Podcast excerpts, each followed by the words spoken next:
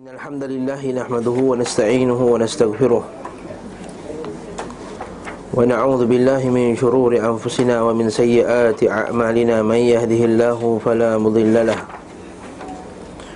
ومن يذلله فلا هادي له وأشهد أن لا إله إلا الله وحده لا شريك له وأشهد أن محمدا عبده ورسوله. أما بعد فإن أصدق الحديث كتاب الله. وخير الهدي هدي محمد صلى الله عليه وسلم وشر الأمور محدثاتها وكل محدثة بدعة وكل بدعة ضلالة وكل ضلالة في النار Sebelum kalam ila kalam Allah Subhanahu wa taala. Dan sebaik-baik petunjuk ialah petunjuk Nabi Muhammad sallallahu alaihi wasallam. Dan seburuk-buruk perkara ialah perkara yang diada-adakan dalam agama. Setiap yang diada-adakan itu adalah bid'ah.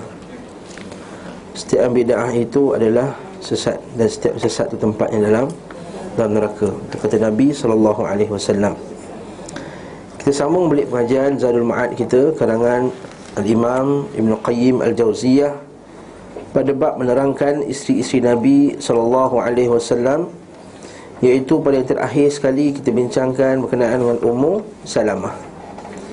Hari ini kita masuk pula kisah Zaid Zainab binti Jahash. Jadi isteri Nabi yang ke lima atau keempat. Hafsah.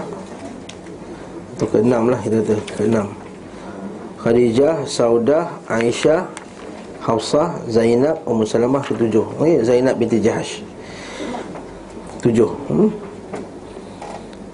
Kemudian beliau sallallahu alaihi wasallam menikah dengan Zainab binti Jahash daripada Bani Asad bin Khuzaimah. Beliau adalah putri bibi, iaitu makcik dia. Sebelah ayah. Maksudnya sepupu dia lah. Dalil bahawa kahwin sepupu ni boleh Orang Melayu je kata kawan sepupu ni Jadi otak lembab lah Apalah semua ni Semua tak betul lah ha? Betul tak? Betul? Budaya kita kalau kahwin sepupu nanti Tak bijak lah Apalah hmm. Oh banyaklah hadis-hadis Nabi kahwin sepupu eh? Sehingga Ali pun kahwin dengan Sepupu dia Fatimah kan Anak saudara lah kiranya uh, Kat sini Umaymah ni siapa? Kalau kita patah balik Muka surat 131 Kalau siapa ingat lagi lah.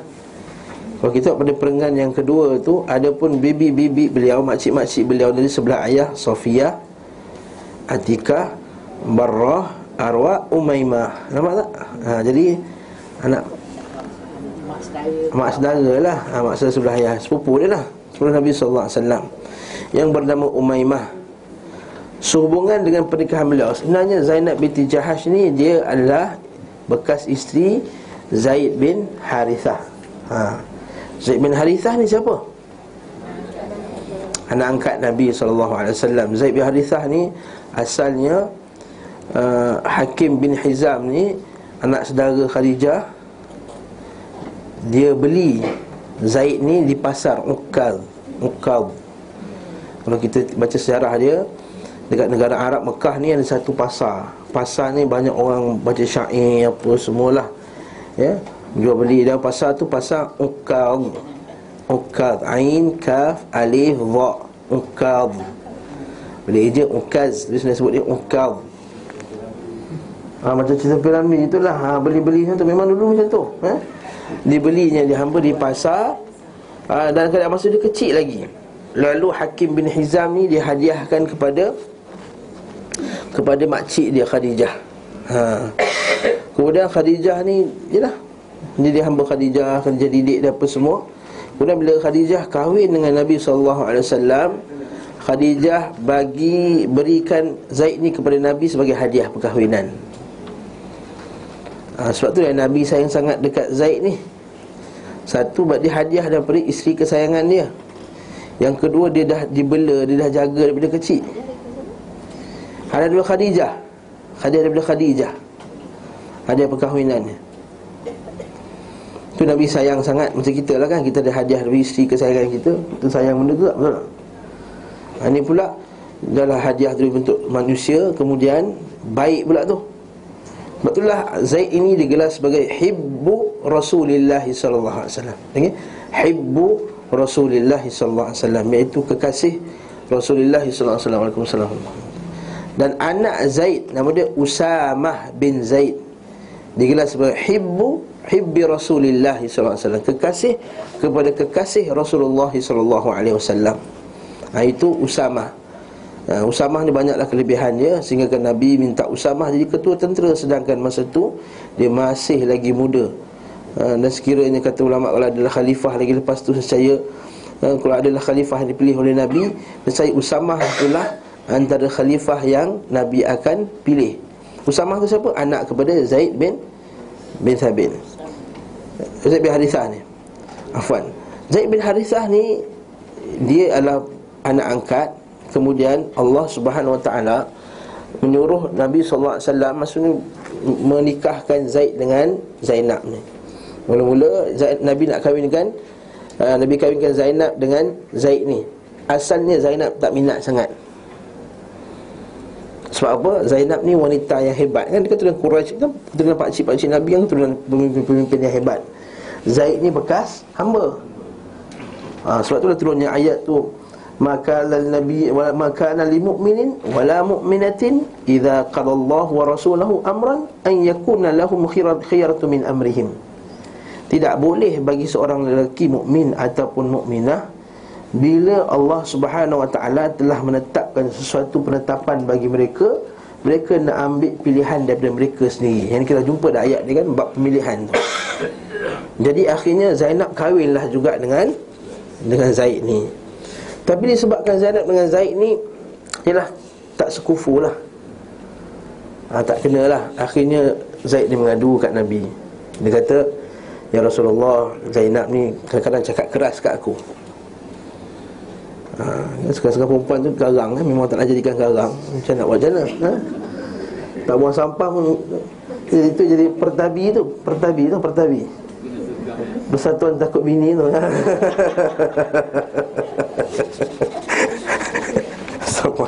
Ya, dia setengah tu dengan garang kan? Tak? Nak buat macam mana Nasyid kemudian dia ta'azam alaih Ta'azamat alaih. Kata seperti yang disebut dalam Misyarul A'lamun Nubala Masa dia tu seolah macam X sikit lah Dengan Dia manusia Ini kata sifat manusia lah. Sebab manusia yang kita Semoga Allah Ta'ala marah nanti mereka. Ini sifat Nabi.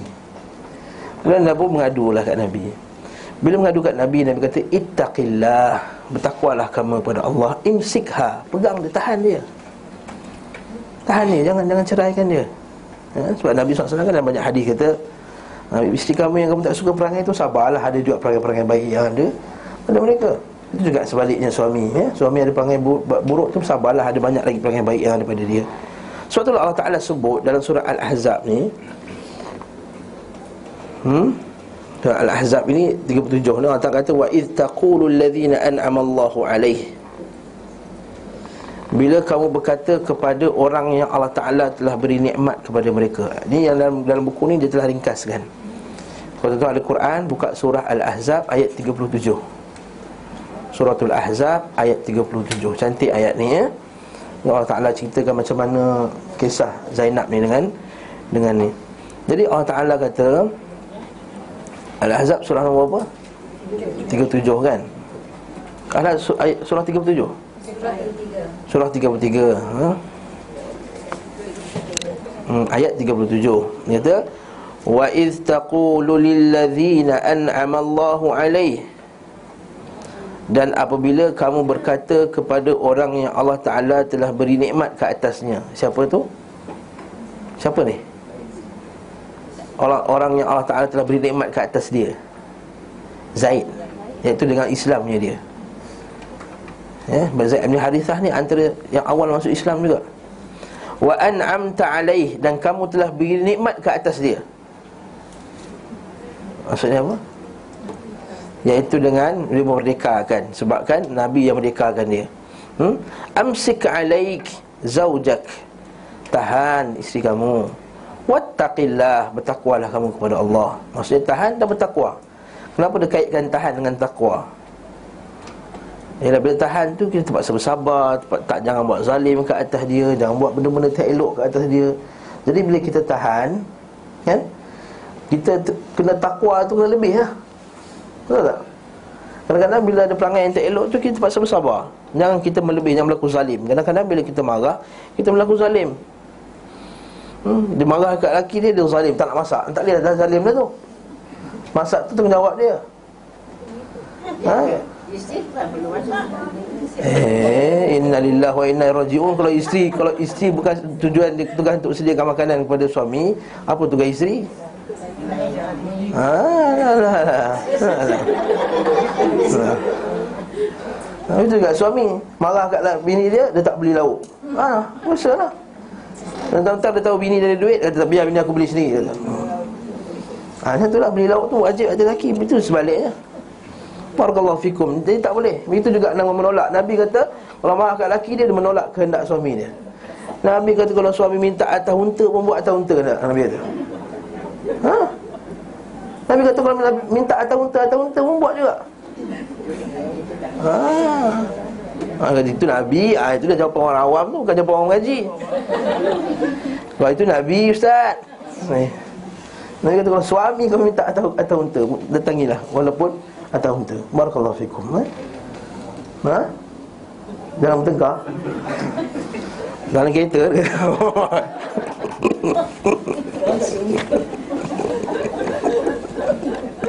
Maksud itu, itu, itu, itu Nabi kata. Stop. Bukanlah mesti kena buat atas kereta dah. Jangan pula lepas. Stop Lepas ni ustaz kata Nanti orang kata Ustaz kata sunnah buat nak kita.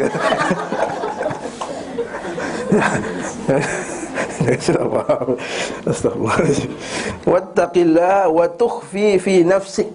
Dan kamu merahsiakan dalam diri kamu. Sebab Nabi Seolah-olah Nabi dah tahu yang Allah Ta'ala akan Kahwinkan Zainab ni dengan Nabi.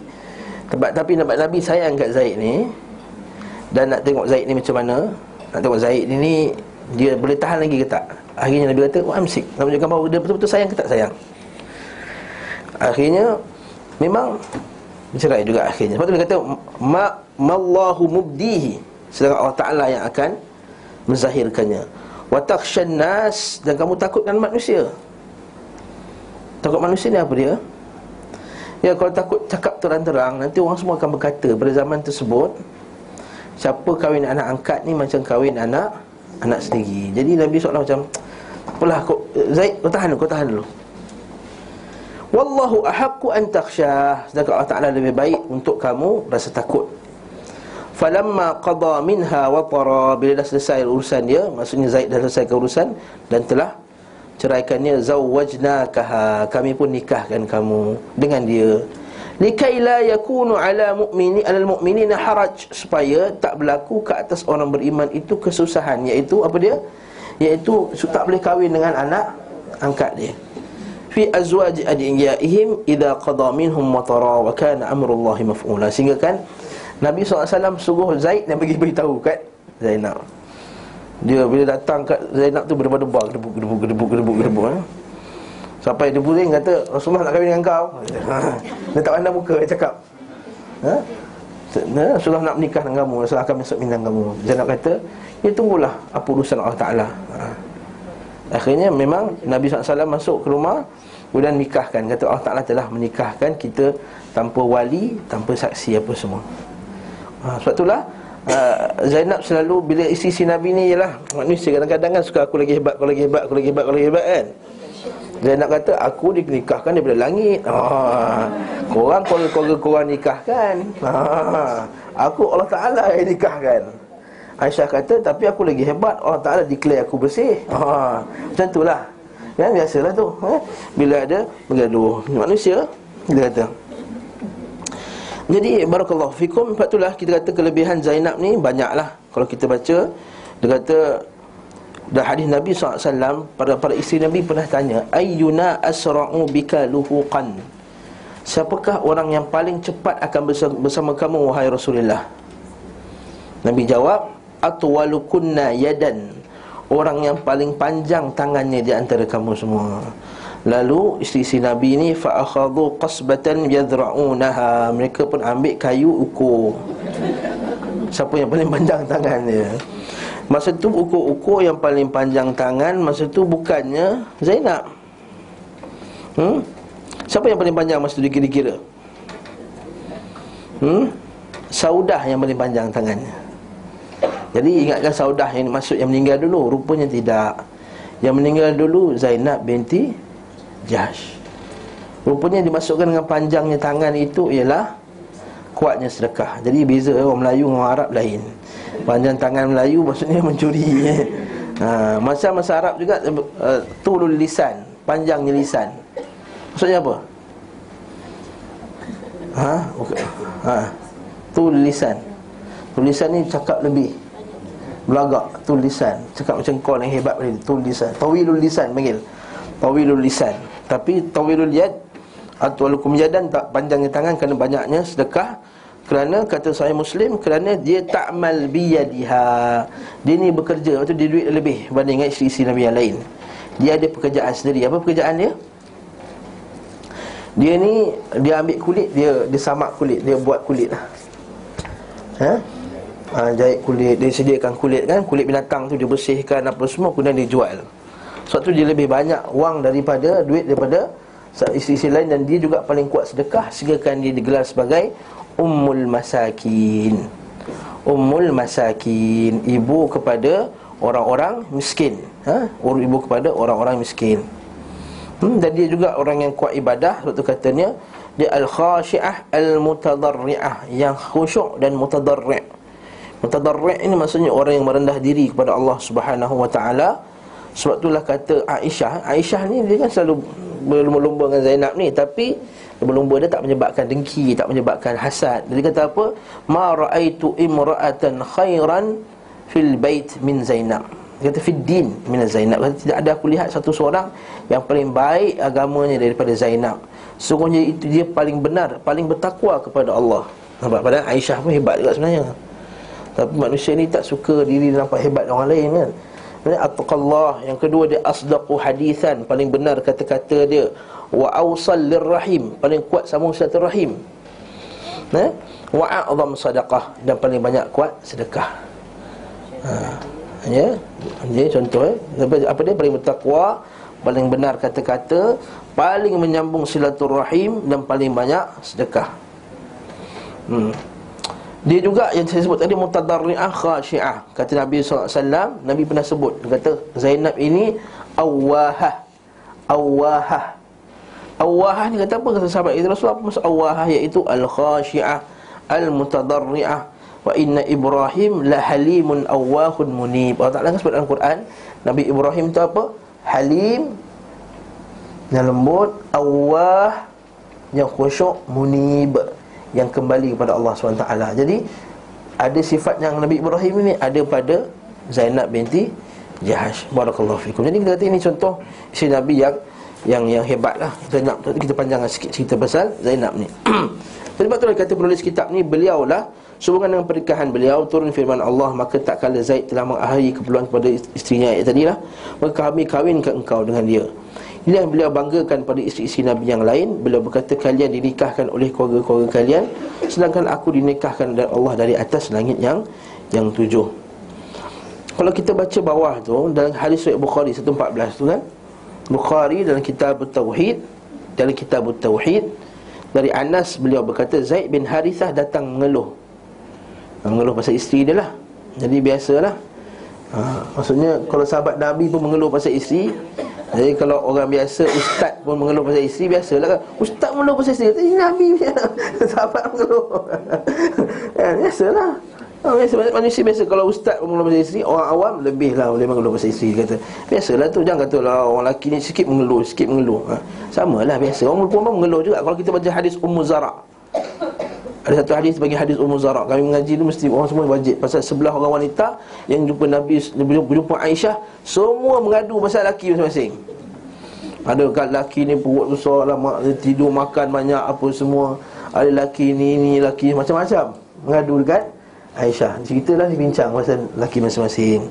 Barakallahu fikum. Ini benda itu biasa lah Jadi kita bertakwalah kepada Allah. Anas berkata Sekiranya Rasulullah SAW Nak menyembunyikan sesuatu Nescaya beliau akan menyembunyikan perkara ini. Sebab apa? Kan perkara ini memalukan Nabi SAW eh? Memalukan. Sedangkan dulu Nabi yang kanonkan dia tak jadi satu yang kedua, pasal Allah Ta'ala nak kahwinkan dia dengan anak, anak anak dia sendiri, anak angkat dia sendiri. Jadi benda tersebut, kalau lah Nabi ni, wahyu di tangan Nabi SAW, saya Nabi akan rahsiakan benda ni, kata Anas bin Malik. Betul tak? Kita kata ini bukti bahawa Al-Quran dengan hadis tu Ialah bukan daripada Nabi SAW Kita ni manusia, biasanya kita akan cover Apa yang menyebabkan perkara yang memalukan kita, betul tak? Ustaz tak lambat sebab apa? Alah jam teruk sikit tadi Padahal jam tu sikit je Jam teruk sikit. Dia tak tipu sikit. Teruk tapi sikit. Ha? Ha. Tapi nak cover. Sebab nak cover. Sedangkan bangun lambat Contoh lepas subuh tidur. Contohnya. Jadi itu manusia. Kita akan tutup. Tapi Nabi SAW Benda yang wahyu dia Dia akan bagi tahu. Lepas bila para ulama bincang Apakah ha, Tanda-tanda kita kata kebenaran Al-Quran ni Iaitu banyaknya ayat-ayat dalam Quran dengan hadis. Al-Quran dan juga hadis dari Nabi SAW Yang sendiri menegur Nabi SAW Yang menyebabkan kita nampak bahawa kerana benda itu menjatuhkan maruah Nabi sendiri eh? Seperti ayat Abasa wa tawalla Seperti tidak boleh bagi Nabi itu minta ampun bagi orang musyrikin Tak boleh bagi Nabi itu solat kepada orang munafik kan? Ketika Abdullah bin Ubay Nabi pergi juga Abdullah bin Ubay punya apa semadian eh? Maknanya di, di, ketika dia nak dia nak uh, tanam dia tu uh, dia, Kemudian pengemubiannya Allah Ta'ala tegur Tidak boleh bagi Nabi Dan orang mukmin menghadiri kematian wala takun fihi abada kematian orang munafik macam tu. Tak boleh. Allah tak tegur Nabi. Nabi dalam kisah apa apa, apa perang, perang Badar kan? Betul kisah perang Badar? Di mana tahanan perang Badar tu Nabi lebih kepada pendapat Abu Bakar As-Siddiq. Iaitu tidak membunuh. Ambil upah. Allah Ta'ala tegur Nabi Abasa wa tawalla. Yang paling Allah Ta'ala tegur Nabi Ayat ni Allah Ta'ala tegur Nabi. Nabi boykot isteri-isteri dia. Allah Ta'ala tegur Nabi. Dan Nabi cerita balik kat semua orang. Bacakan ayat tu kat semua. Nabi wahai Nabi Kenapa engkau mengharamkan benda yang telah halal bagi kamu? Allah Ta'ala sebut kat dekat Allah Ta'ala surah Mumtahinah. Allah Ta'ala sebut Dan surah Talak Allah Ta'ala sebut. Nah, Jadi kat sini kita kata Dalil bahawa kebenaran Message yang dibawa oleh Nabi SAW hmm, Jelas tak masalah ni dan di antara keistimewaan Zainab adalah Allah SWT menjadi wali baginya saat menikahkannya dengan Rasulullah sallallahu alaihi wasallam. Zainab meninggal di masa awal pemerintahan Umar bin Al-Khattab. Sebelumnya beliau diperistrikan oleh Zaid bin Harithah. Anak angkat Rasulullah ketika Zaid menceraikannya Allah menikahkannya dengan Rasulnya sebagai tauladan bagi umatnya akan menikahi mantan bekas isteri anak angkat. Okey. Bila Allah Ta'ala sebut Warabaikum Warabaibukum alladhi fi hujurikum. Dan anak-anak isteri-isteri kamu Itu ialah kamu tak dinikah Maka Nabi declare kat situ Iaitu tak termasuk dalam ayat ini Ialah anak angkat Anak angkat kamu. Satu perkataan anak angkat tu kena Kena Kena faham istilah anak angkat dalam syariah. Hmm? Bukan di sinilah makamnya untuk kita huraikan. Okey. Seterusnya Juwairiyah pula. Juwairiyah isi Nabi Tadi tak sebut Usamah Ha? Usamah bin Zaid. Yes. Siapa mak dia? Usamah bin Zaid siapa mak dia? Nanti kejap. Usamah bin Zaid. Bukan anak Zainab. Orang lain, bukan Zainab. Maknanya Zaid kahwin lain lah. Yes, Zaid kahwin lain lepas tu. Nanti kejap siapa nama dia? Mana? Usamah Allah Ustaz. Naisi lain tapi ada, ada kena mengena juga dengan dengan sahabat-sahabat Nabi yang adik-adik Nabi yang lain, sesaudara yang lain. Tu saya lupa tu siapa tu. Saya lupa nama dia. Hmm. Hmm. Tak sempat ada anak dengan dengan dia. Dengan dengan dengan Zaid. Ah Usama bin Zaid. Ya. Naam. Ya. Bukan kau Muhammad. Allahu a'lam. Allahu a'lam. Ummu Aiman. Ada kasi Ummu Aiman kata. Wallahu a'lam bissawab. Okey Zainab uh, kemudian sila Juwairiyah pula. Selanjutnya Nabi sallallahu alaihi wasallam menikah dengan Juwairiyah binti Al-Harith bin Ad-Diral Al-Mustaliqiyah. Dia mustalak dia puak Bani Mustalak. Dalam perang Bani Mustalak itu perang Muraisi'. Iaitu beliau termasuk wanita tawanan Bani Mustaliq hmm? Lalu Juwairiyah mendatangi Nabi Kita akan baca balik berkenaan dengan perang Bani Mustaliq ini akan datang Juwairiyah mendatangi Nabi SAW ha, Pasal Bani Mustaliq ni lah Ada pasal ayat Taimum ha, Kita ketahui nanti. Ayat Taimum perang Bani Mustaliq hmm? Lalu Juwairiyah mendatangi Nabi SAW Minta bantuan untuk menebus dirinya. Maka Nabi SAW membayar tebusannya itu Lalu menikahinya. Hmm? Maksudnya ada banyak dia subiyat kata dia dia, dia, dia subiyat subiyat ni bahasa Arab maksudnya dia dirampas maksudnya jadi apa hamba dalam peperangan. Ya subiyat fi ghazatul muraisi pada tahun kelima hijrah. Nama sebenarnya barrah nama sebenarnya barrah. Tapi barrah ni maksudnya terlampau-lampau baik benar ha. Dalam Islam tak boleh sebut dalam kuliah yang lepas kan tak boleh ada unsur melampau dalam Menama terlampau baik. Anak saya ni yang paling terlampau baik sekali. Anak tak boleh nama macam tu. Itu ada unsur melampau. Eh? Jadi kat sini Nabi tukarlah nama dia Juwairiyah. Okey? Kanat ha, ni Kanat ajmalun nisa Wanita yang paling cun sekali. Ha, ni tu. Paling cantik sekali. Dan i'taqa Rasulullah SAW Juwairiyah. Dia me, me, me, membebaskan Juwairiyah Kemudian berikah dengannya. Dan dijadikan sebagai maharnya sadaquha dia bebaskan semua hamba-hamba di kalangan Bani Mustaliq. Ha, adik-beradik dia bebaskan semua. Itu dia punya mahar dia. Bani Mustaliq. Sebab itulah ada hadis Nabi alaihi wasallam, hadis sahih Muslim yang kita akan jumpa nanti dalam Kitabul Iman. Nabi kata apa? Thalathatun yu'tauna ujurahum marratain. Kata Nabi, ada tiga golongan yang Allah Taala bagi dia ganjaran dua kali. Golongan yang pertama siapa? Kata Nabi SAW Iaitu orang yang Man amana bi nabiyihi Thumma adrakani fa'amana bi Wasaddaqa bi Mereka kata apa? Orang yang sempat beriman dengan Nabi sebelum dia Sebelum aku Sebelum Nabi Muhammad SAW Kemudian dia sempat jumpa aku Kemudian beriman dengan aku Dan membenarkan aku Maka Nabi kata baginya aku bagi dua Ganjaran Orang yang kedua pula Nabi kata apa? Hmm? Orang kedua pula Nabi sebut Iaitu orang yang ada haqqa sayyidihi wa haqqallah wa haqqa sayyidihi Orang yang menunaikan hak tuannya dan hak Tuhannya ha. Hak tuannya dan hak Tuhannya Maksudnya apa tu? Hamba lah Amdun mamlukun kata Nabi Hamba yang dia, yang dimiliki Dia ada ad, ad, haqqa sayyidihi wa haqqallah menjalankan hak Allah dan hak tuannya. Maksudnya dia sebagai hamba dia kena patuh kepada dia punya tuan dia. Tapi pada masa sama dia juga patuh pada perintah Allah Subhanahu Wa Taala. Maka orang ni dapat ganjaran dua. Kadang-kadang orang tanya ustaz, kalau boleh tak kita gunakan hadis ini kalau orang yang bekerja di pejabat maksudnya dia menunaikan hak-hak bosnya, yang kedua dia tunaikan juga hak Allah. Saya kata mungkin boleh juga. Kan orang yang bekerja datang dengan betul Apa semua kerja dan jalankan tugas dia dengan baik Apa semua Maka ini kita kata Dia dapat juga ganjaran Dan juga dapat juga ganjaran Dia menempuh apa Ikut perintah Allah SWT tadi. Hmm? Yang ketiga pula ha, Yang ketiga ni ada kaitan dengan yang saya sebut tadi Iaitu orang yang ada Kana, kana lahu amatun.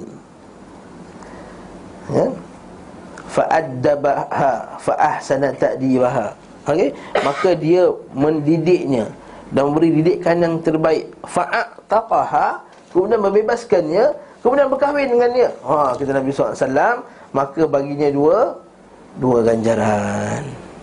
Jadi itu Nabi merealisasikan apa yang Nabi sebut ni, Nabi buatlah kepada Juwairiyah ni. Eh? Itu dua ganjaran Allah Ta'ala sebut. Faham ni Juwairiyah. Juwairiyah ni tak banyak sangat kalau kita buka secara alam tak banyak sangat cerita beliau. Eh? Seterusnya pula hadis berkenaan uh, Ummu Habibah. Ha, Ummu Habibah ni panjang sikit. Soal panjang sebab dia anak Abu Sufyan. Oh. Abu Sufyan kan jahat mula-mulanya. Kemudian dia beriman kepada Allah Taala, sahabat Nabi. Kemudian Nabi SAW menikah dengan Ummu Habibah Namanya Allah Ramlah ha, ha. Ini Ramlah ni nama bagus Nama isteri Nabi ya. Ha? Tapi orang biasa sebut Ramlah kat Malaysia Orang ingat Ramlah Ram ya. Ha? Tak ingat lain lah. Ha? Dia sebut nama anak saya Ramlah. Oh tak nak lah Ustaz. Kata. Macam Ramlah Ram. Hmm, Kesian tu. Ya, Ramlah nama isteri Nabi.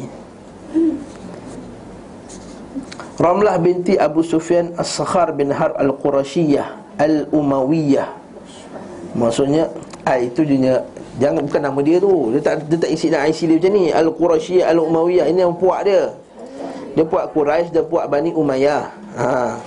Ingat Al tu semua nama dia. Tak panjang lah nama. Ha. Jadi sebenarnya Arwah binti Abu Sufyan je. Sakhar bin Harb. Nama sebenar Abu Sufyan Sakhar. Sakhar maksudnya apa? Batu besar. Sakhar kan suku batu Sakhra. Okey? Sebagian lagi mengatakan namanya adalah Hindun. Dia ni adik-beradik dengan Muawiyah bin Abi Sufyan ha, Muawiyah kenal tak khalifah yang kelima Yang keenam Afwan, yang keenam Ha, kelima ke enam? Ha, siapa tahu? Abu Bakar, Umar, Osman, Ali, lepas tu? Hasan Hasan sekejap 6 bulan ha. Cucu Nabi sekejap 6 bulan dengan jadi khalifah Lepas tu dibagikan kepada Muawiyah. Jadi 6 yang ke 6 lah. Ya Hasan tu banyak orang lupa. Orang ingat Muawiyah terus. Hasan tu tapi Hasan sekejap saja 6 bulan saja. Itu Nabi kata apa? Khalifah apa pemerintahan khulu uh, al khalifatun nub apa khalifatun nubuwah. Pemerintahan khalifah Nabi sallallahu alaihi wasallam itu 40 tahun Nabi kata apa? Nabi kata 40 tahun. Bila kira-kira Bila tahu Abu Bakar, Umar, Usman, Ali Lebih kurang 36 uh, uh, 39 tahun 6 bulan macam tu Lagi 6 bulan tak cukup Hasan masuk je 6 bulan lebih kurang Cukup dah 40 tahun Tepat apa yang Nabi Sallallahu Alaihi Wasallam sebut nah, Nabi SAW tak, tidak akan berbohong ya, Itu kita kata Hasan Jadi 6, 6 bulan lebih kurang Ataupun 4 bulan apa jadi? Kemudian apa dia? Maharnya dibayar oleh Najasyi. Ha, kenapa mahar dibayar oleh Najasyi? Sebabnya asalnya Ummu Habibah ni kahwin dengan seorang lelaki namanya Abdullah bin Jahsh. Dia kahwin dengan Abdullah bin Jahsh. Abdullah bin Jahsh ni asalnya asalnya Kristian, ahli kitab. Masa Nabi SAW benarkan para sahabatnya pergi hijrah ke mana? Habsyah. Hasan. Habsyah Lalu dia dengan isteri dia Dia dengan suami je Sebab dia dengan suami Poin kita ialah ni kan Umar Habibah ni Dia pergi Ke, ke, ke Habsyah. Dekat Habsyah Suami dia kembali balik murtad Kepada agama kitab dia Ahli kitab. Nanti kalau kita baca dalam kisah dia Panjanglah kisah dia Dia satu hari dia kata mimpi Bila aku mimpi aku tengok wajah Suami aku macam berubah menakutkan. Terbangun pagi, pagi, Dia terbangun dari tidur. Pagi besoknya Rupanya suami dia declare Dia kata Aku nak kembali kepada agama Kristian. Dan aku tak aku tak nampak agama yang paling baik Melainkan agama Nasraniyah Mungkin sebab mula asal ni dah pergi negara Apa apa Najasyi tu. Najasyi tu kan bagus Sebab semua tu. Orang Kristian baik kat negara tu. Dia terpengaruh dengan Dengan ajaran sana. Akhirnya dia pun berubah. Kat sini kita kata Ya, bagi orang yang lemah imannya Jangan duduk negara kafir lah Senang cerita. Ha. Bagi orang lemah imannya Jangan duduk negara kafir ya. Bayangkan eh, itu sahabat Asalnya sahabat Nabi lah. Tak kira sahabat Tak beriman dengan Nabi. Ya, Asal duduk dengan Nabi Belajar dengan Nabi apa semua Tapi lemah masih imannya Duduk kat negara kafir ha, Terus. Kita tengok negara kafir Bagus apa semua Jadi sebagian orang kita lah. Pergi negara tu Aku tengok negara kafir ni Lebih Islam daripada negara Islam Dia kata macam tu. Mana boleh kata macam tu? Memang lebih bersih dari negara Islam. Lebih bagus lagi tersusun. Orang tak tak kelang kabut horn sana sini Orang tak potong lain Betul tak negara kapir kan? Beratur je. Kalau panjang beratur je Tunggu je lah Kat negara kapir kan? Semua sabar, disiplin. Tapi tak boleh kata Aku melihat Islam di negara Eropah. Mana boleh kata macam tu? Memang disiplin kat sebelah tepi tu Dia jual majalah lucah Di tepi tu. Sebelah terbuka. Kan? Sekejap dia soal bola. Dia kata Allah belakang. Perempuan umur 30 tahun mencari pasangan tidur. Eh innalillah wa rajiun Saya dulu masa pergi pergi sana berziarah lah kakak saya. Kita mula terpegun juga. Weh hebat negara ni. Tapi pergi tepi jalan Nabi Yusuf apa Allahu Akbar. Dah tak hebat lah. Ha? Masa kita kata Allah musta'an kita kata Janganlah kata macam tu. Kalau kita tengok kebanyakan orang terpengaruh Rosak imannya Duduk negara kafir ya. Allah alam. Saya bukan nak umumkan semua orang. Ustaz ramai je negara kafir jadi bagus. Itu kata umum. Saya tu orang lemah imannya. Maksud dia kuat iman lah tu Tapi kat sini nak bagi tahu Siapa yang jamin imannya kuat? Ha, soalan. Saya boleh berjamin imannya kuat Sehingga tak boleh terpengaruh dengan Dengan uh, suasana keliling dia? Allah alam Jadi kat sini dia pergi sana Kemudian Suami dia murtad apa semua dia tak ada suami Kemudian Nabi SAW kata Aku nak menikah dengan dia. Siapa jadi dia punya ni? Najasyi jadi dia punya Wali ha, Ini dalil bahawa kalau tak ada wali kat negeri itu Dengan luar Pemerintah yang jadi Wali itu Nabi kata dah hadis Nabi Nabi ana waliyun liman la waliyalah Aku wali pada siapa yang tidak ada wali Iaitu pemerintah tu jadi wali. Ini kita panggil wali apa, panggil apa ni? Wali hakim ni. Jadi tapi kena pastikan dulu Wali itu memang hakim yang lantik. Bukan sedikit nikah. Ha, kita hati-hati. Wali hakim kata tak apa Kita menikah kat, kat negeri Sepadan contohnya ha, Dia ni boleh nikahkan kita ni? Ha, Tak kisahlah Dia kalau mana-mana pun. Jadi bila nikah kat situ Orang yang nikahkan tu confirm. Dia memang wali hakim dilantik oleh kerajaan Thailand Pemerintah dia ataupun qadi sana Untuk jadi wali hakim nikah. Kalau tidak, siapa-siapa jadi wali tak sah. Jadi kalau tak ada bapak dia lah. Kalau bapak dia pergi sana tu lain cerita lah kan. Ini kalau Ini kita kata kebanyakan orang tak perasan bab ni Akhirnya dia nikah ni nikah yang tak sah. Ha, Bahaya tu. Kena, hatikan, kena pastikan dulu Bahawa orang yang dia nikah tu Yang menikahkan tu ialah yang betul wali hakim. Sebab tu ialah pemerintah. Pemerintah yang lantik.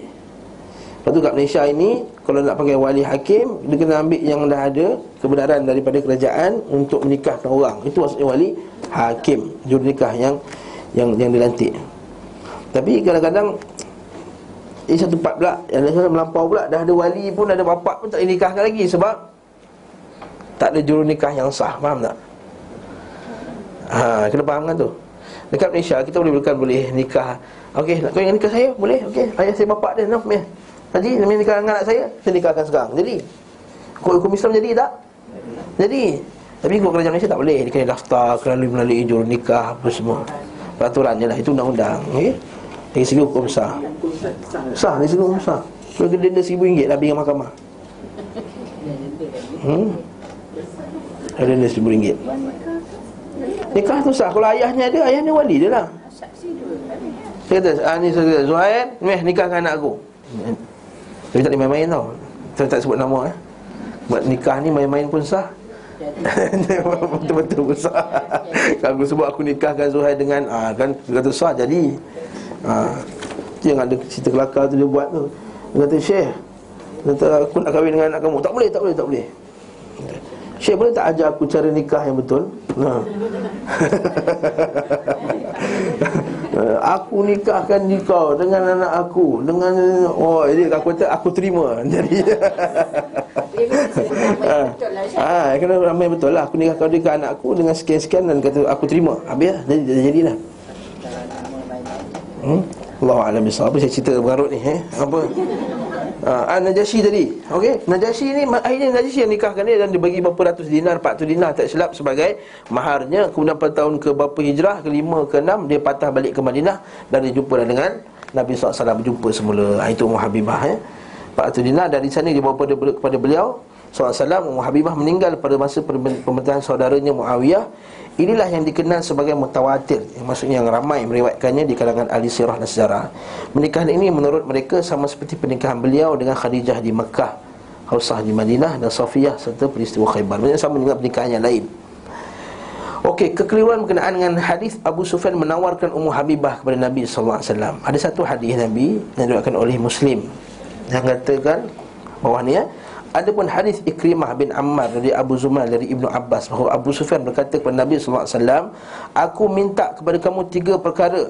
Maka Nabi SAW memberikan tiga perkara itu. Di antaranya aku memiliki wanita Arab tercantik Ummu Habibah. Aku akan menikahkanmu dengannya. Ha. Kat sini hadis ni orang petikaikan Macam mana ni?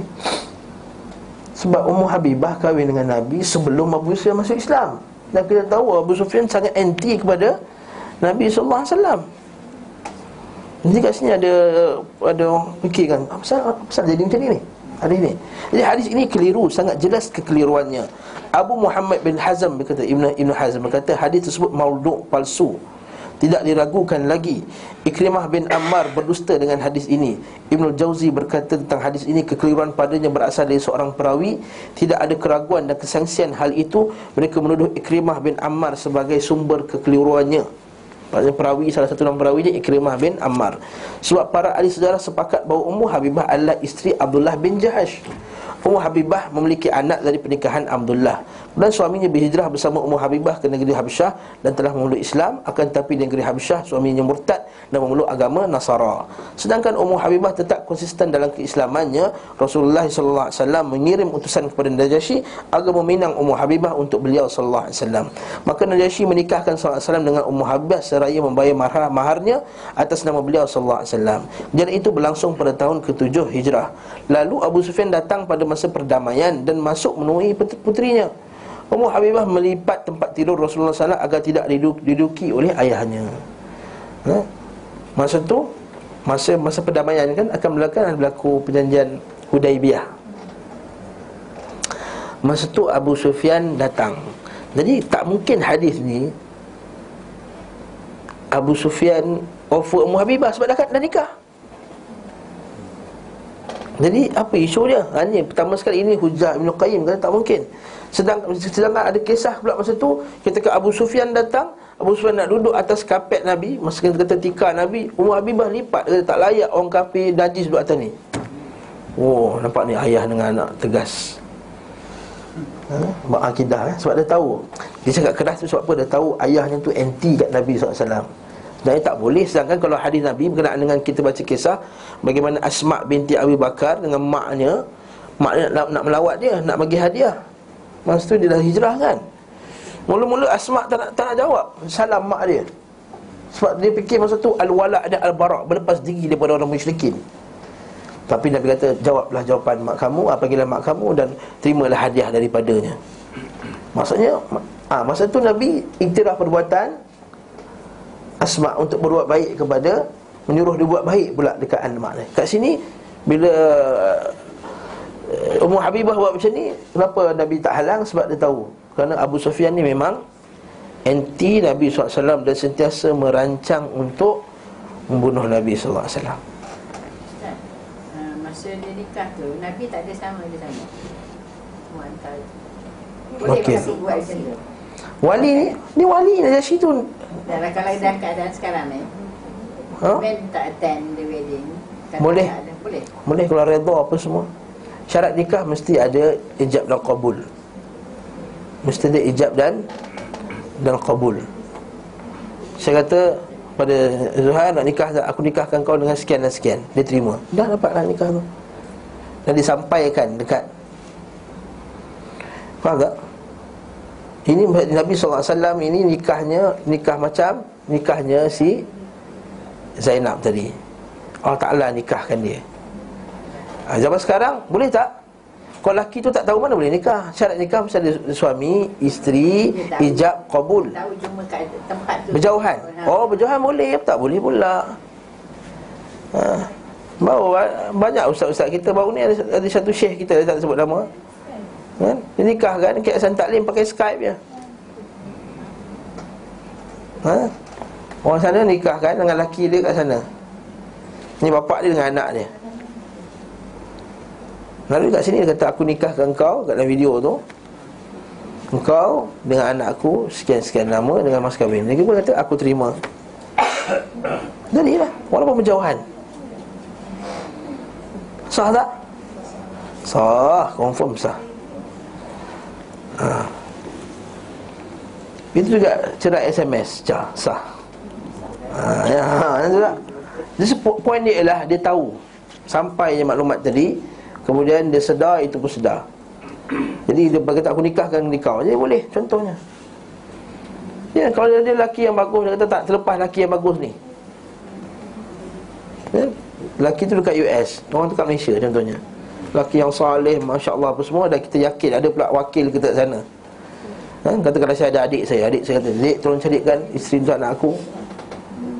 Untuk anak abang ni ha? Ha, Dia pun cari jumpa satu orang yang Masya Allah Hafiz Quran, hafal hadis apa semua Tapi kat US Dia nak habiskan belajar setahun lagi Baru dia balik Malaysia. Nak nikah dengan awal bagi selesai. Nikahkan lah. Dan kita yakin pada pilihan anak kita tu. Dan dia boleh dah tengok. Ha, Cumanya kita kata sunnah Sunnah Laki pergi tengok perempuan tu. Sunnahnya lelaki pergi tengok bakal isteri yang dia nak kahwin Bukan pergi tengok semua perempuan. Bakal isteri yang dia nak kahwin. Mana dah confirm lah aku nak, aku nak nikahkan Nak tunangkan ni. Kau nak tak? Aku nak tunangkan kau dengan satu perempuan ni. Kata macam mana? Okey ke? Ha, dia pun dia boleh tengok spy. Tengok kat Isan Taklim Datang tak Isan Taklim. Ha, Pergi sembahyang subuh Pergi masjid tak? Ha, Pergi solat tak? Ha, Kalau tak pergi Tak jadilah cancel lah. Ha, Kalau perempuan pula Macam mana pula pangai dia? Ada tergelak ho, ho, ho, ho, Macam tu. Ha, Kat depan-depan lelaki Macam tu kan Lepas tu ada tak ada sifat pemalu. Okey tak dengan kawan-kawan dia. Hanya kat sini spy. Sunnah Nabi spy. Ya, Sebab kita tengok Nabi kata apa? Tengoklah padanya Sehingga menyebabkan kamu tertarik kepadanya.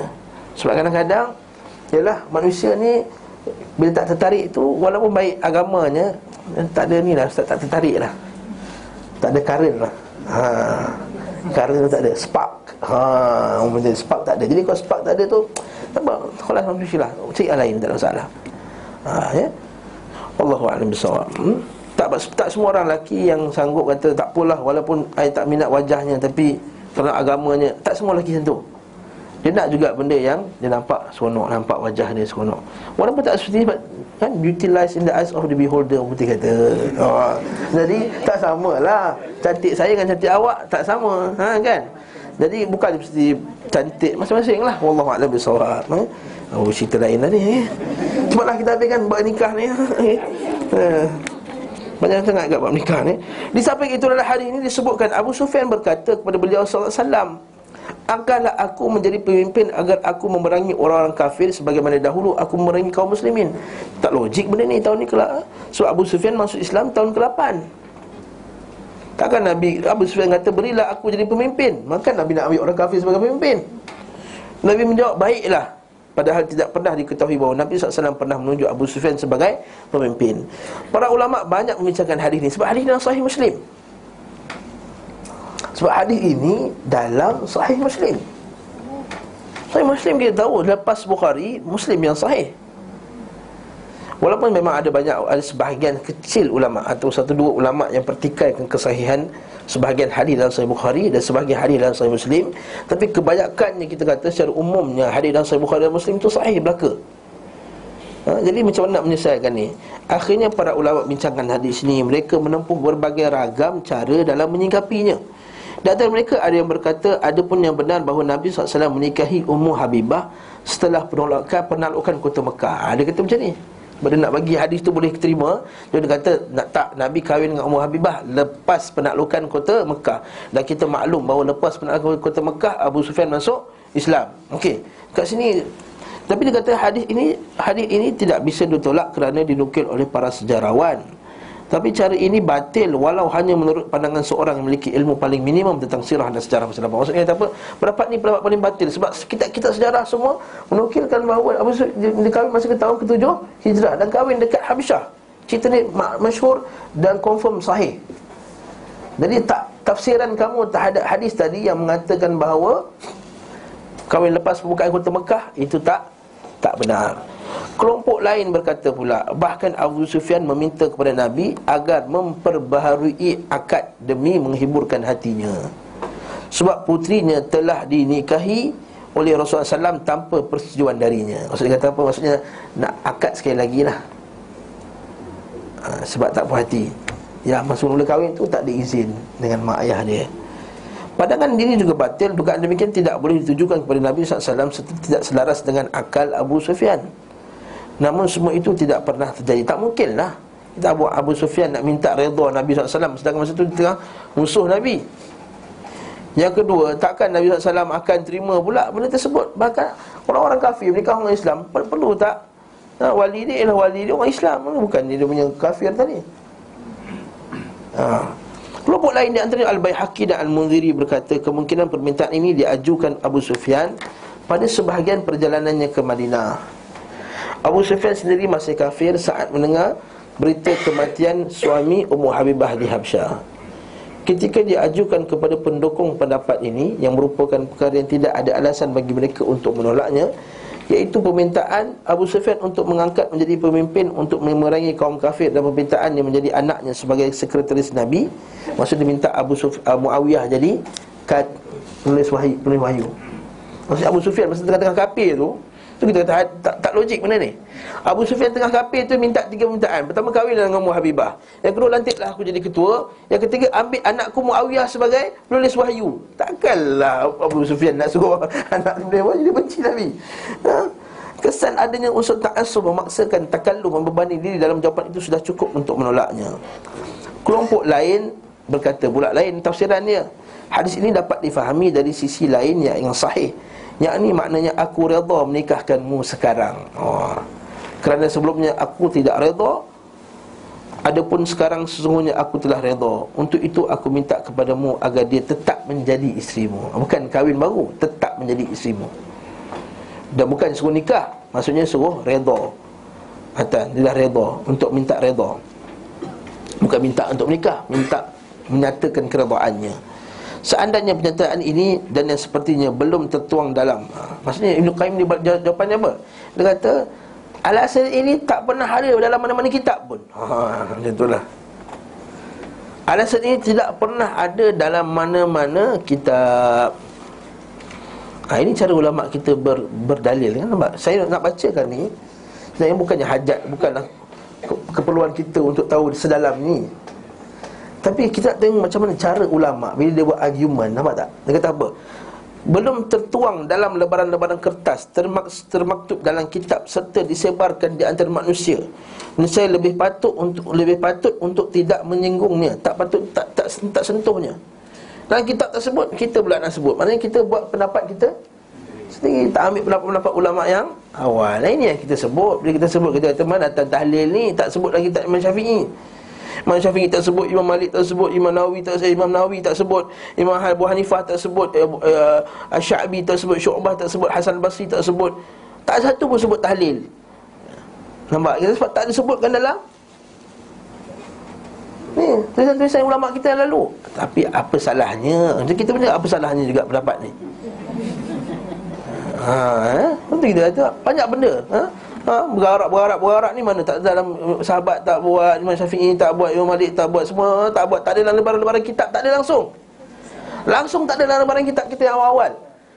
Ha, so, saya kata bani potong jari lah. Potong saya potong jari satu ni, ambil. Kalau ada dalam kitab ulama 400 tahun Sampai yang awal tu para sahabat buat perarakan Ketika mandir Rasul. Ha, Contohnya lah. Ada para sahabat buat konsert sayang Nabi. Konsert cinta Rasul. Madinah berselawat Mekah berselawat Taif berselawat ha. ha. Apa Kairo berselawat Enggak ada tak ada ha? Kalau ada ha, potong dua jari lah ha. Tak pun ha. Eh, kata ini nampak mana nak cara ulama kita beristidlal Tak pernah termaktub dalam mana-mana kitab Kau punya hujah tadi Okey, kelompok lain pula berkata Habislah cerita tu eh okay. Ketika Abu Sufyan mendengar bahawa Rasulullah SAW menceraikan isterinya Saat beliau SAW bersumpah untuk tidak mencampuri mereka Yang ini kisah pasal yang kita sebut tu lah Surah At-Tahrim tu kan Yang Nabi boykot isteri tu. Yang Allah Ta'ala kata Janganlah kamu haramkan benda yang telah halal bagi Bagi kamu. Beliau datang ke Madinah dan mengatakan kepada Nabi SAW hal tersebut Kerana beliau mengira anaknya telah diceraikan. Pendapat ini termasuk kategori pendapat sebelumnya. Takkanlah kalau macam tu Abu Sufyan beriman lah dengan Allah Ta'ala tu Dengan ayat Quran. Allah Ta'ala kata Jangan haramkan apa yang halal bagi kamu. Suruh dia ambil balik. Ha? Bahkan kalau secara logiknya Abu Sufyan ni musuh Kalau Nabi ceraikan lagi Abu Sufyan? Suka. Kelompok lain berkata Sesungguhnya hadis ini sahih Hanya saja kekeliruan dari sebagian perawi Menyebut Ummu Habibah. Sesungguhnya Abu Sufyan meminta Nabi SAW Untuk menikahi saudara perempuan Ummu Habibah Yang bernama Ramlah. Eh sama pula. Saya rasa yang ni tersilap. Ha? Ada tersilap Sebenarnya Izzah nama dia. Adik-beradik ni nama Izzah Bukan Nurul Izzah. Izzah je. Ha. Nurul Izzah tu gosip. Ini Izzah betul. Ha, Ini Izzah. Ha? ha. Ini adik-beradik dengan Umar Habibah. Ha, Kalau Rumi dia Isaac Zaid Ihish lah. Ha. Kalau Jawi dia Ain Zaid Tamar Butah Izzah. Hmm.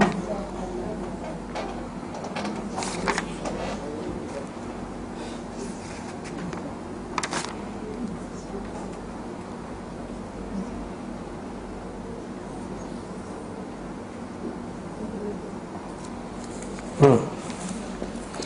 Kemudian Dan Bukan hal mustahil bila Abu Sufyan tidak tahu keharaman memadu dua wanita bersaudara. Saya rasa ini lagi tepat lah. Ini pendapat yang terakhir maksudnya Abu Sufyan dia offer anak dia yang satu lagi. So menikah serentak dengan Ummah Habibah. Sebab ada hadis sahih yang menyokongnya. Apa dia?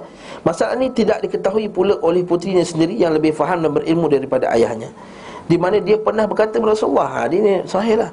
Apakah engkau berkenan kepada saudara perempuanku putri Abu Sufyan? Ya? beliau SAW bertanya apa yang harus aku lakukan? Beliau menjawab nikahilah dia. Maksudnya kau suka tak? Satu lagi anak adik-beradik aku lah. Kalau suka nak buat apa? Nabi kata ha, macam tu lah. Kalau suka nak buat apa? Nikahlah dengan dia. Ha, macam tu lah. Ha? maksudnya tak semua perempuan yang kita suka itu boleh nikah tak Ha, itulah dia. Kadang kita suka perempuan tu warak, bertakwa tapi tak nikah lah dia isi orang lain, dia orang apa, dia tak tak sesuai apa semua. Kata, apakah engkau menginginkan hal itu? Nabi tanya pula. Nabi nak try dia. Maksudnya dia tak tahulah hal hukum tersebut. Kau nak macam tu ke? Beliau kata, aku tidak dapat menjadi penghalang bagimu untuk menikah. Dan aku menyukai jika orang yang bersekutu denganku dalam kebaikan adalah saudara perempuanku. Nampak tak? Bersekutu dalam bersamaku dalam kebaikan. Sebab semua tahu, menjadi isteri Nabi ini satu ya, kelebihan yang besar. Jadi kalau boleh nak semua dia beradik kahwin sekali lah. Semua dapat ya. Tahu tak? Semua dapat jadi isteri Nabi. Ha? Tapi Nabi kata apa? Beliau bersabda sesungguhnya aku tidak halal. Dia tidak halal bagiku. Ha? Hadis ni hadis Bukhari nampak tak orang tu? Hmm, kalau kita baca nampak hadis Bukhari Ummu Habibah kita nikah wa ummahatukum allati arda'nakum. Dan ibu-ibu kamu yang telah menyusukan kamu.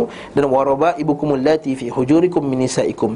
Dan adik anak-anak adik-adik perempuan dan rumah-rumah kamu daripada isteri kamu itu anak-anak yang anak-anak isteri kita daripada perkahwinan yang sebelumnya. Kita tak kahwin kan? Kalau kamu dah dakhal tumbihin kalau telah menjalankan hubungan uh, apa hubungan badan dengannya maka anak tadi tu tak boleh nikah dah eh itu bab nikah lah. Dan bab wa antajammu Antajma'u Tajammu Antajma'u Baina ukhtaini illa ma qad sadaf Iaitu mengumpulkan dua adik-beradik Melainkan apa yang telah berlalu. Maksudnya salah satu meninggal ataupun bercerai. Ha, Itu saja. Itu dalam bab nikah. Jadi hadis ini sahih. Maksudnya Seolah-olah Offer tadi valid lah. Masa ada juga dia punya uh, Kebenaran pada kisah tadi. Wallahu'alam Beliau sambungnya Inilah yang ditawarkan oleh Abu Sufyan kepada Nabi SAW Lalu perawi menyebutnya atas uh, Samsinya sendiri iaitu Ummu Habibah. Maksudnya perawi tersilap. Nah, Tersilap perkataan.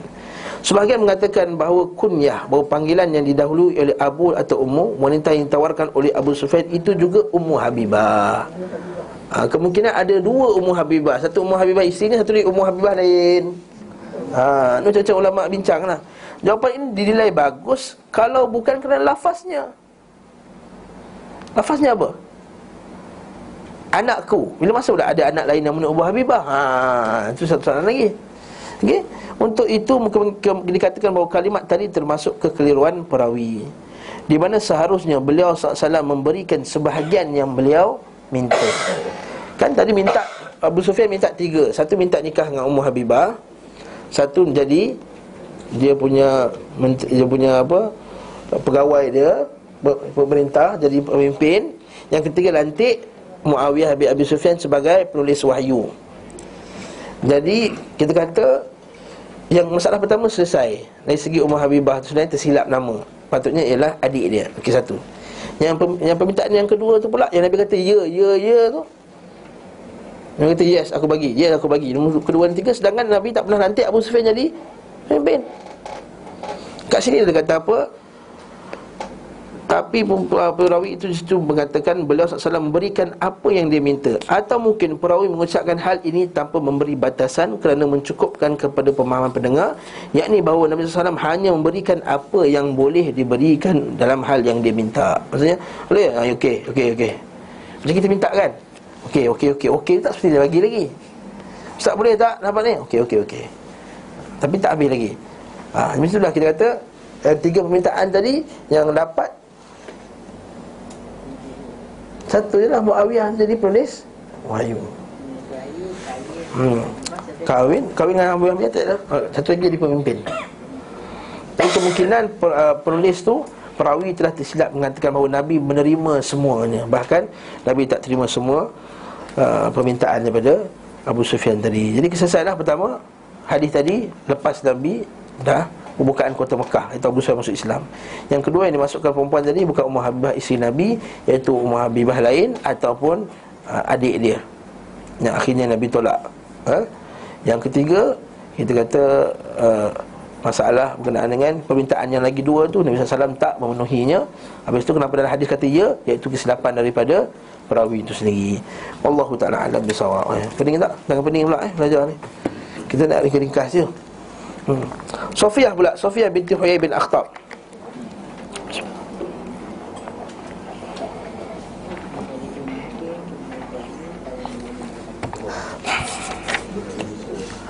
Nabi SAW menikah dengan Safiyah binti Huyai bin Akhtab. Pemimpin Bani Nadir Berasal dari keturunan Harun bin Imran Saudara laki Musa alaihi salam hmm. Maksudnya bangsa apa ni? Kan Bani Nadir Nadir apa? Yahudi ha. Dalil bahawa kita ni bukannya anti Yahudi sebab darah dia Yahudi kita benci, kita anti Yahudi yang lawan cakap Allah Subhanahu wa taala. Dan bukan juga kita anti Yahudi bukan sebab dia tawan Baitul Maqdis, bukan itu saja. Kalau dia bagi Baitul Maqdis pun kita tetap juga benci kepada Yahudi. Sebab apa? Sebab dia lah yang kata Allah Ta'ala itu ada tangan Eh, Allah Ta'ala tangan pula. Itu kita pun cakap kan? Allah Ta'ala itu kedekut. Tangan dia maglulah.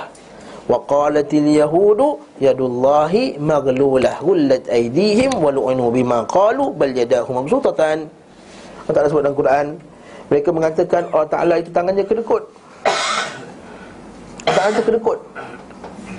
Ulat aidihim Mereka itulah yang kedekut. Walu'inu bima qalu Dia laknat atas apa yang mereka dah katakan. Bal yadahu mabsutatan. Bahkan Allah Ta'ala itu bentangkan tangannya. Maksudnya beri rezeki pada siapa yang dia Dia kendaki Yumfiku kaifa yasha. Dia akan bagi pada siapa yang dia kendaki Jadi kita kebencian kita kepada Yahudi Yang yang anti-Islam ni Sebab pertama dia kutuk Allah. Dia kutuk Allah banyak kali. Bukan dia kata Allah Ta'ala itu ada anak. Betul tak? Itu dia kata Allah Ta'ala ni Izhab anta wa rabbuka faqatilah Kau pergi Tuhan kau pergi perang Lalu jangan kita jadikan uh, Kita kebencian kita kepada mereka itu Pertama sebab darah Tak. Kita benci mereka sebab mereka itu benci pada Allah dan Rasulnya. Jadi siapa mana Yahudi yang tak benci pada Allah dan Rasulnya Kita tak benci dia lah. Faham tak masalah ni? Dan bukan juga kena Palestin. Ada setengah pula Betul kita tengok Setengah-setengah negara Arab Dia jadikan Itu isu Palestin semata-mata. Tak Betul kata Syekh Salim Munajid rahimahullah eh, Hafizahullah dalam, dalam satu ceramah beliau Dia kata apa? Kita anti kita kepada mereka Bukan sebab isu Palestin semata-mata Kalau isu Palestin semata-mata Kalau dia pulangkan Kita sayang dia? Tak Sebab banyak mereka katakan perkataan yang tak benar kepada Allah SWT Dan hadis yang sahih Nabi SAW sebut bahawa Allah Ta'ala telah berkata Hadis kursi Dia kata Kazzabani ibnu Adam Walam yakun lahu dhalik. Wa syatamani walam yakun lahu dhalik. Wa amma takzibuhu iyaya Adapun uh, Dia kata Nabi SAW kata Allah Ta'ala telah berkata Hamba anak Adam telah mendustakan aku. Dan tidak layak bagi mereka untuk dustakan aku. Dan mereka telah mengutuk aku, memaki aku. Sedangkan tak layak kepada mereka untuk Mengutuk, mengutuk aku Wa amma takzibuhu iyaya Adapun pendustaan mereka ke atas aku ialah Wa za'ama anna Anna lila aqdir ala Ayyab'ath ala an ab'athuhu ba'da ba'daha ba'da ba'da mautihim Nabi SAW kata apa? Iaitu aku tak mampu untuk membangkitkan mereka sebagaimana mereka sekarang ni akhirat kelak. Itu orang musyrik katakan Allah Taala tak bangkitkan apa semua. Wa amma syatmuhu iyaya adapun kutukan mereka ke atasku iaitu dia kata apa aku ini ada anak subhani an attakhidha sahibatan wala walada maha suci aku kata Allah Taala tak layak bagiku untuk ambil isteri dan juga anak. Jadi kat sini kita faham bahawa orang Yahudi ini dia telah kutuk Allah Subhanahu Wa Taala dan kutuk Nabi Muhammad sallallahu alaihi wasallam. Sebab tu kita anti dia. Faham tak? Hmm, kita bukan bersifat rasis Bukan sebab darah dia Kalau kita darah dia Maka Nabi telah kahwin dengan Sofiyah binti Huyai Bahkan dia pernah kena tampar dengan Kebapak dia sebab dia mimpi dia kahwin dengan Nabi sallallahu alaihi wasallam. ha, dia mimpi kahwin dengan Nabi, uh, bapak dah tampar dia, kau ajar kau kata kau dah kahwin dengan dengan Muhammad. Sebelum kahwin lah ni. Ha. Dia adalah anak saudara Nabi adalah salah seorang anak uh, ya. Ia adalah dia adalah anak seorang Nabi. Yalah, anak Nabi lah Nabi Musa lah, keturunan Nabi Musa dan isteri seorang Nabi. Anak seorang Nabi dan isteri seorang Nabi. Maksud anak tu anak keturunan lah. Ha, Anak keturunan. Ia termasuk wanita yang sangat cantik di dunia. Hmm? Sampai bila Sofiah tu Bila orang dapat, dapat Bila perang Bani Nadir tu Semua dah tahu dia paling cantik sekali. Semua semua minat. Para sahabat manusia juga kan Semua minat. Tapi tu kata kita takkan masuk. Mereka kita dah Offer kat Nabi SAW ha. Hmm, ini yang guru tarikat buat ni. Ha, Itu Nabi pun guru tarikat. Bahkan dah dah mimpi Sofia dah mimpi nak kahwin dengan Nabi SAW. Dia dah dengar dah pasal Nabi ni. Tapi nanti kita akan baca kisah Bani Nadir ni kan Dia dia diperangi oleh Nabi SAW. Hmm, Pasal pengkhianatan mereka Pasal usaha mereka untuk bunuh Nabi SAW Apa semua. Akhirnya Nabi perangi Bani Nadir ni Puak Bani Nadir. Ha? Jadi kat sini Bukanlah maksudnya Nabi kata Kalau isi cantik offer kat aku dulu ya. Bukan. Ha, Itu tarekat Bukan. Nabi bukan macam tu ha? Nabi bukan macam tu. Nah? Wallahualam boleh menjadi, menjadikan kemerdekaan wanita sebagai mahar baginya. Awalnya Safiyah berada di antara wanita-wanita tawanan perang. Kemudian Nabi SAW memerdekakannya dan menjadikan kemerdekaan itu sebagai mahar baginya. Maka perbuatan ini menjadi sunnah bagi umat Islam hingga akhir kiamat. Seorang merdekakan wanita budaknya dan menjadikan kemerdekaan itu sebagai mahar baginya Maka wanita itu pun menjadi isteri rasmi baginya dengan sebab itu. Ini sama dengan hadis sebut tadi kan? Itu dia ada hamba, dia didik je Kemudian dia bebaskan sebelum dia nikah ha, Ini tujuan perhambaan dalam Islam.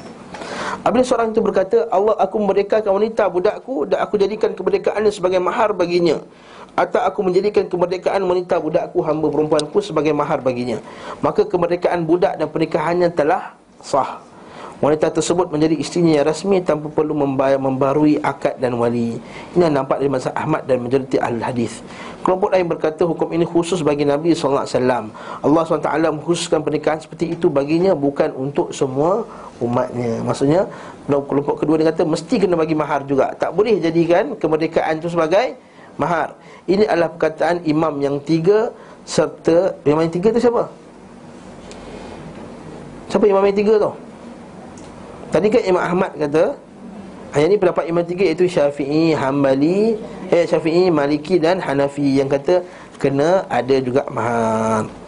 Akan tetapi yang benar adalah pendapat pertama. Soalan Ibn Qayyim dia rajihkan Dia memuatkan pendapat yang pertama. Kerana hukum dasar adalah tidak ada pengkhususan Hingga ada dalil yang menjelaskannya. Ini kaedah fiqah tu. Ha, Gariskan buat kurungan empat segi ke lain sikit lain. Tu tak bintang. Kaedah fiqah. Iaitu sesuatu hukum dasar adalah tidak ada khusus. Masa bila nabi perbuatan nabi semuanya umum untuk untuk kita juga. Maka tidak ada khusus melainkan ada dalil yang kata dia khusus bagi nabi. Contoh ya buka puasa. Tak buka puasa. Adakah dia khusus untuk nabi ke untuk semua umat dia tak buka puasa pada waktu maghrib tu tak buka puasa Nabi tak buka puasa ha, Macam mana tahu untuk Nabi? Ha? Nabi buat tu Weh, kita kita tak nak ikut Nabi Ha? Ada hadis kata kita nak Ah ha, itu kata kena ada dalil yang lain kata itu khusus bagi Nabi. Nabi kata apa? Jangan kamu sungguh kamu berbuka lah. Sungguhnya aku ni dah makan dah minum dah. Aku diberi minum oleh Allah Taala dan diberi makan oleh Allah SWT Maka aku tak buka pun tak apa. Adapun kamu berbukalah Nampak tak? Ah, Masa ada unsur perkhususan. Ada yang kata itu khusus untuk Nabi SAW Ini contoh yang jelas. Sama wisal dia panggil. Jadi tak boleh kita kata Ini untuk Nabi je. Ha, Macam kita. Kan? Macam kita kata Nabi buat sekian-sekian Kata eh itu Nabi Kita lain. Itu khas untuk Nabi. Tak boleh kata macam tu. Kalau tidak nanti banyak orang bagi alasan Itu semua khas untuk Nabi Semai waktu pun kita kata itu Nabi je ha, Tak boleh kata macam tu Eh?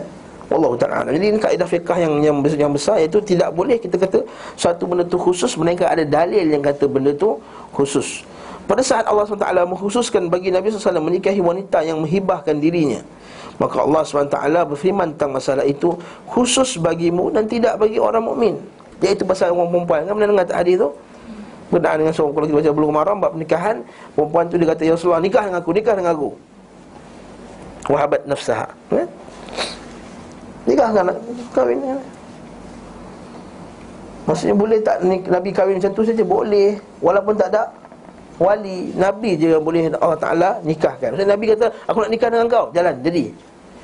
Itu khusus untuk Nabi Sebab dah sebelah situ dah Khusus bagimu dan tidak bagi orang mukmin. Ha, nampak tak ada dalil? Khusus Dan kita pula buat macam tu ha, Ini guru tarikat buat Dia nak terus jadi je Wallahu a'lam. Jadi tapi Allah SWT tidak menjelaskan hal ini dalam masalah menikahi wanita yang dimerdekakan. Begitu pula Rasulullah SAW tidak menyinggung dalam sabdanya agar tidak diikuti oleh umatnya. Nabi kata jangan buat macam tu. Nabi tak kata pun. Allah SWT menghalalkan bagi Nabi SAW menikahi mantan isteri anak angkat agar umat yang tidak merasa berat untuk menikahi mantan isteri anak angkat mereka. Demikian itu menunjukkan apabila beliau SAW melakukan suatu bentuk pernikahan Maka umatnya boleh mengikuti pernikahan itu. Ini ha, hujah Ibn Qayyim lah. Tadi masa Nabi kahwin dengan anak angkat dia Allah Ta'ala tak kata khusus bagi kamu Maka kita pun boleh juga kahwin dengan Isi anak angkat kita Itu juga Nabi SAW kahwin dengan wanita hamba tadi Dan jadikan maharnya daripada Pembebasan dia Maka begitu juga kita boleh juga buat macam tu Ustaz apa cerita hamba-hamba zaman sekarang mana ada hamba ustaz. Kan tak tak relevan. Mana tahu tak relevan 10 tahun lagi 20 tahun lagi ada perang. Nauzubillah min zalik. Kita bukan nak perang tapi sekiranya ada hukum hukum perhambaan ni masih kekal sehingga ila yaumil qiyamah. Saya sebut dah kuliah dulu kan? Mula-mula dulu. Hukum perhambaan ini kekal sampai hari kiamat. Tak ada siapa yang boleh kata tak boleh ada hamba lagi zaman ni. Ha?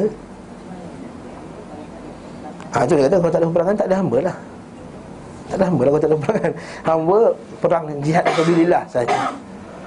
Ya sekarang tak ada tak ada lah Macam mana jadi jihad fisabilillah Tak ada pemimpin nak jadi istihad jihad fisabilillah hmm?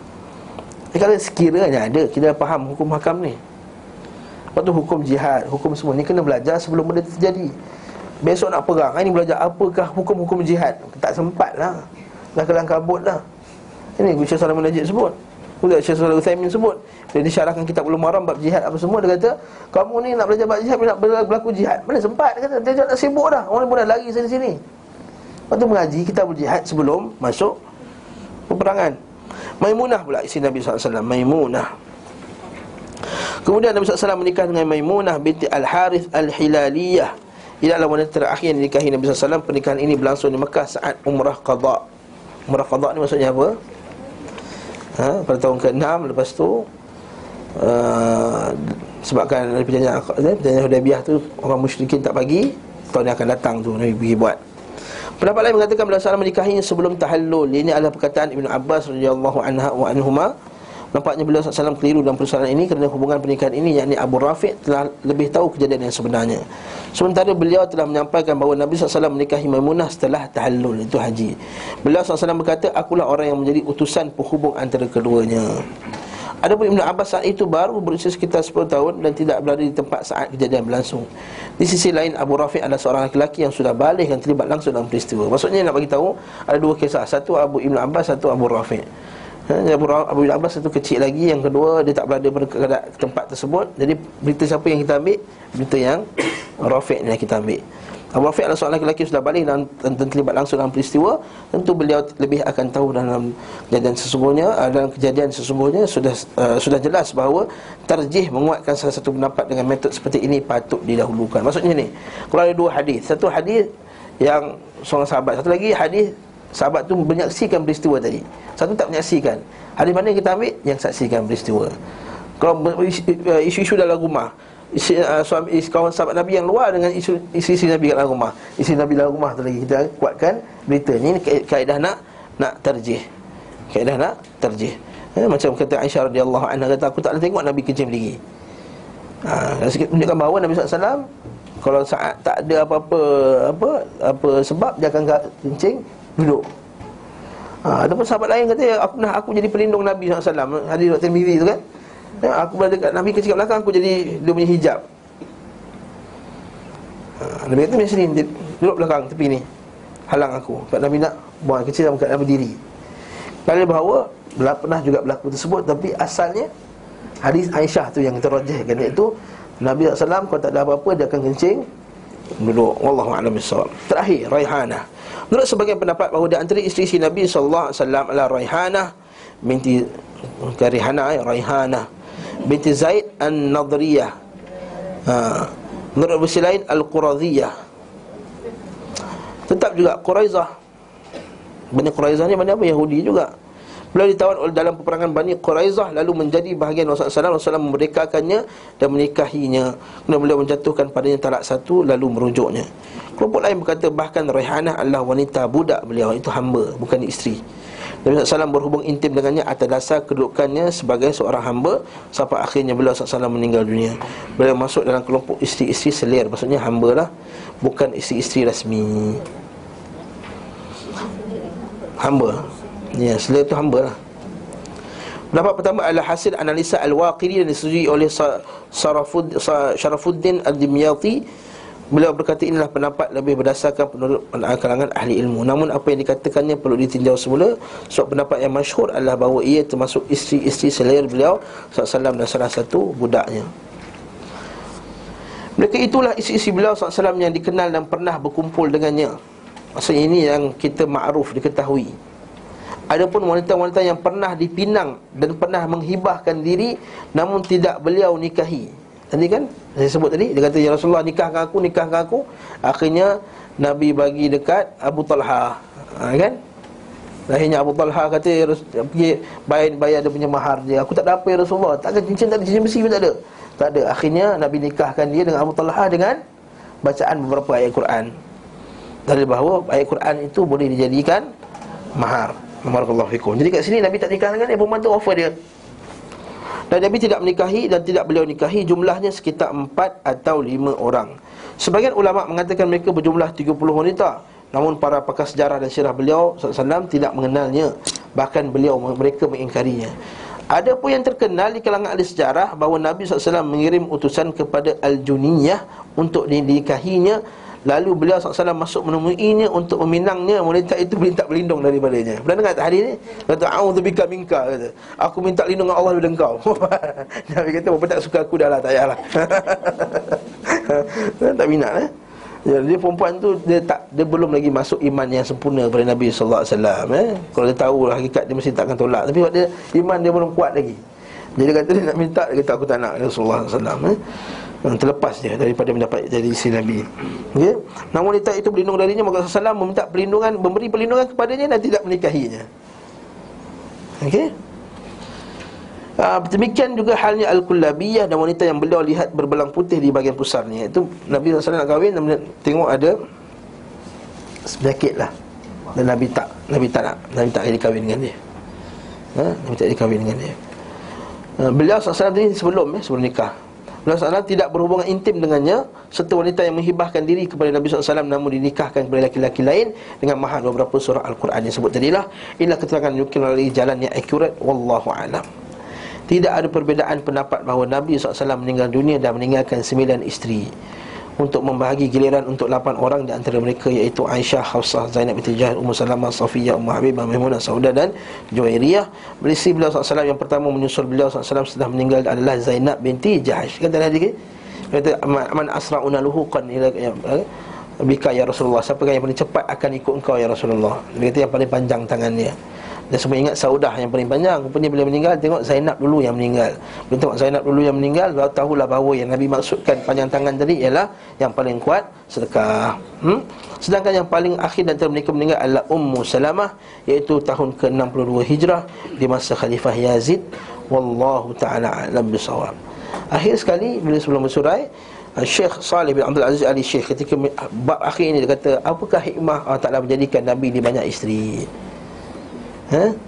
Antara hikmah yang paling besar ialah Pertama dalil bahawa Nabi ini confirm orang baik Sebab ada sembilan isteri Sembilan-sembilan kata baik ha.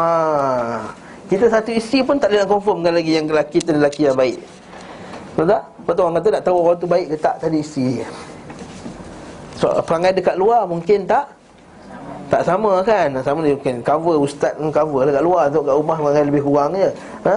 Contohnya dia cover ha? Jadi kat sini Nak tahu dia baik ke tak baik ha, Isteri dia. Dan terlihat pada ke-99 bahkan semua nabi sisi nabi semuanya bahkan hamba-hambanya tak satu pun riwayatkan daripada nabi wasallam yang nabi ini jahat. Hatta daripada Sofiyah binti Huyai hatta daripada semua yang perempuan-perempuan yang menjadi hamba nabi wasallam tak seorang pun yang meriwayatkan daripada nabi yang bahawa nabi ini ada perangai yang buruk. Dalil bahawa kebenaran nabi Muhammad wasallam. Satu. Yang kedua banyak isi nabi wasallam antara hikmahnya ialah hifdzul had hifdzul eh, apa hifdzu uh, uh, sunnati Rasulullah sallallahu alaihi wasallam iaitu penjagaan kepada sunnah Nabi sallallahu alaihi wasallam. Ha? Sebab bila banyaknya isteri banyaknya kerena, banyaknya cara, banyaknya urusan, banyak juga benda-benda yang belajar. Ha, terutama sekali Aisyah radhiyallahu anha. Kenapa tak jadikan Aisyah tu yang paling muda sekali? Jadikan isteri Nabi. Yang muda kenapa dia paling banyak hafal hadis? Sebab dia paling muda. Paling banyak muda Orang yang dia punya fokus dia lebih. Ha? Dia tak macam Yelah macam Orang dah biasa kahwin kan Dia dah macam Tak beri fokus sangat kepada Nak sebut lah Cakap kan Cik lah eh. Tak tak sama lah Macam orang yang Ini suami dia yang pertama Betul tak? Ha? Lain perasaan dia tu Jadi kat sini Untuk Aisyah Dia paling banyak hafal hadis. Yang paling bunda Dan paling banyak kuat ingatan dia eh? Jadi kat sini kita katakan Antara hikmah yang kedua saya sebut ni inilah Iaitu dengan banyak isi Nabi SAW Lagi banyaklah hadis-hadis Nabi SAW itu di, dipelihara. Ha, Lagi banyak lagi dipelihara. Yang ketiga banyak di sini Nabi SAW Ialah hikmahnya bahawa Allah Ta'ala nak menjadikan bahawa uh, Banyak ni isi tadi Menunjukkan betapa akhlak Nabi SAW itu Macam mana Nabi berinteraksi dengan setiap seorang daripada mereka Yang pertama tadi apa beza yang satu dengan tiga Yang pertama yang satu tadi Bukti Nabi itu Baik Yang ketiga ni macam mana cara interaksi Sebab kalau satu isteri saja Satu perangai je Betul tak? Satu perangai je jadi satu tak banyak lagi dan ini ada sembilan isi dan sembilan perangai. Jadi ini panduan kepada yang datang selepasnya. Ha? Maksudnya kamu satu isteri pun tak boleh handle. Nabi sembilan boleh. Ha contohnya. Ha, ada Nabi, ha, ada Nabi, ha, itulah dia. Nabi pakai dalil tadi ya. Iaitu Nabi. Maksudnya kalau kita Nabi salah sembilan dengan keadaan Nabi sebagai pemimpin, pendakwah, apa semua, pergi perang apa semua, boleh menjadi orang suami yang baik pada isterinya yang kamu ini baru satu isteri pun tak boleh jadi suami yang yang baik pada satu isteri tadi jadi ini masalah lah itu juga sebaliknya. Ha? ini satu-satunya isteri yang ada untuk suami tadi. Maka jadi isteri yang terbaik. Ha? kalau ada banyak ha, jadi lagi baik. Allah Allah Sembilan, sembilan sekali. Sembilan sekali. Ini khas dari Nabi SAW Nah, dalam sekali sembilan orang. Allah Taala alam bisawab. Uh, Allah alam bisawab. Yang kita boleh mengeluh tentang pasangan kita tu kan sejauh mana tak dia punya batasan? Mengeluh untuk meminta fatwa, bukan mengeluh untuk mengumpat. Eh? Meminta bantuan, memintakan nasihat.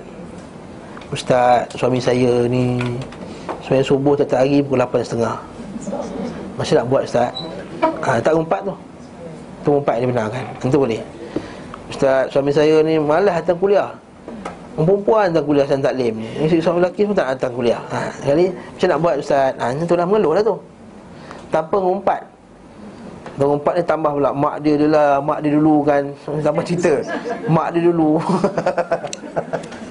Itu ngumpat Ha masuk nasi-nasi tambah cerita bab itu itu mengeluh tak masalah. Lepas kalau cari umur zarak tu dia sangat fokus. Dia sebut satu masalah satu masalah terus. Ha kat sini boleh lah.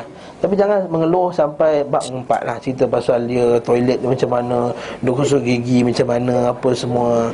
Bangai dia buruk ustaz. Ha, dan, dan, dan, cerita, Jangan cerita macam tu. Mengeluh pada sifat yang yang kita nak nak nak minta nasihat fatwa tadi. Nak tak termasuk dalam mengumpat ini.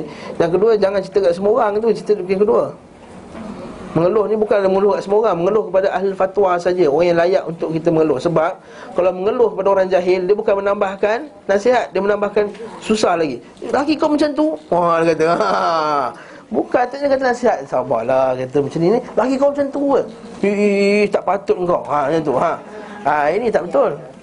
Dia jumpa ahli jahil Ahli ahwak. Jumpa orang yang jahil. Jumpa orang yang tak boleh bagi nasihat yang baik. Maka ini kita kata uh, Jangan jangan mengadu kat semua orang Bahkan nanti Orang yang jahil ni Dia akan bawa pula berita tadi Dia akan burukkan pula. Dia kata Tengok lelaki dia ni. Hari kita pula marah dia. Aku tak masukkan macam tu Aku nak burukkan dia. Sebab dia jahil Dia cerita apa semua. Dia pula nak tambahkan lagi nasi kat situ. Lambah lauk apa semua. Lagi-lagi berperisa lah makanan tersebut Untuk disebar-sebarkan. Kat sini berlakunya. Uh, ini berlakunya apa kita panggil? Mengadu domba tadi. Annama wal qata apa uh, apa apa namima okey.